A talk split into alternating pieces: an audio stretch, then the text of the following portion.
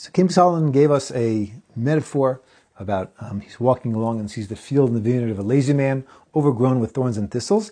But he's, he's explaining to us that it isn't just the simple meaning of the verse, it's a metaphor for something deeper.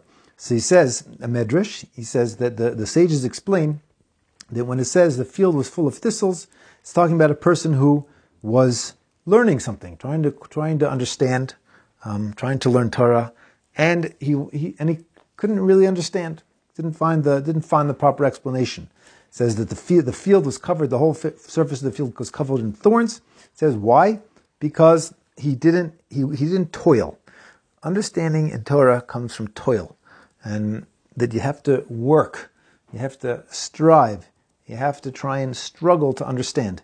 And he says, so because he didn't struggle to understand, he was too lazy.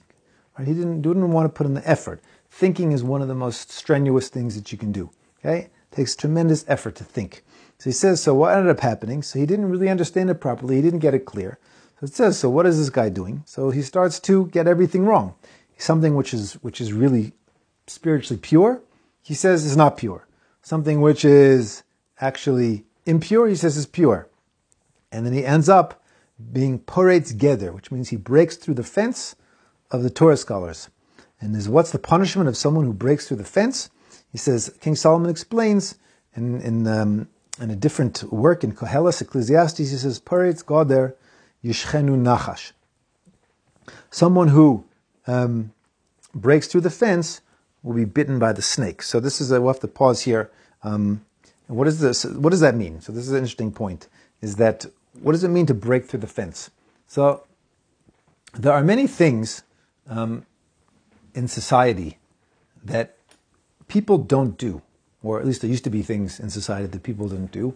Why is that? Simply because there's a general understanding that that's not acceptable. Okay? That, that that's not done. We don't do that. Okay, people don't do that. Good people don't do that, and and and because of that, people don't do that. Okay? If, if something is unacceptable, if everyone in society is in agreement, okay, not that it was a discussion, but there are certain sensitivities that we, that, that we have, that that's not okay. And so for most people, most normal people, is that then if everybody thinks that's a wrong thing to do, is that they won't do it. Um, but then along comes someone. So I mean, there's a, that means there's a fence. There's a fence there. There's a fence, and it stops people from crossing the fence. So even if someone, let's say, may want to do that, Okay, but they won't because they won't do it because the, the societal disapproval of such a thing, the sensitivity that society has, creates a fence which stops people from engaging that behavior. But then along comes the first guy. And the first guy goes and he breaks a hole in the fence and he goes through. Okay, now once, if you imagine a dam, okay, there's a tremendous amount of pressure on a dam wall, and um, the the engineering has to be such that it's structurally very strong. But if a hole you get a hole in the wall of the dam and the water starts going through, is what happens is that hole will get bigger and bigger until the whole thing collapses and the water is just gushing through. So that's what happens when, a, when, when a, someone starts breaking, breaks a hole in that wall. Is then is then someone else goes after them through the hole, and someone else goes, and then and then it starts become that which is original, which is shocking, becomes less shocking, and then it becomes normal, and then it becomes acceptable, and then everybody's doing it.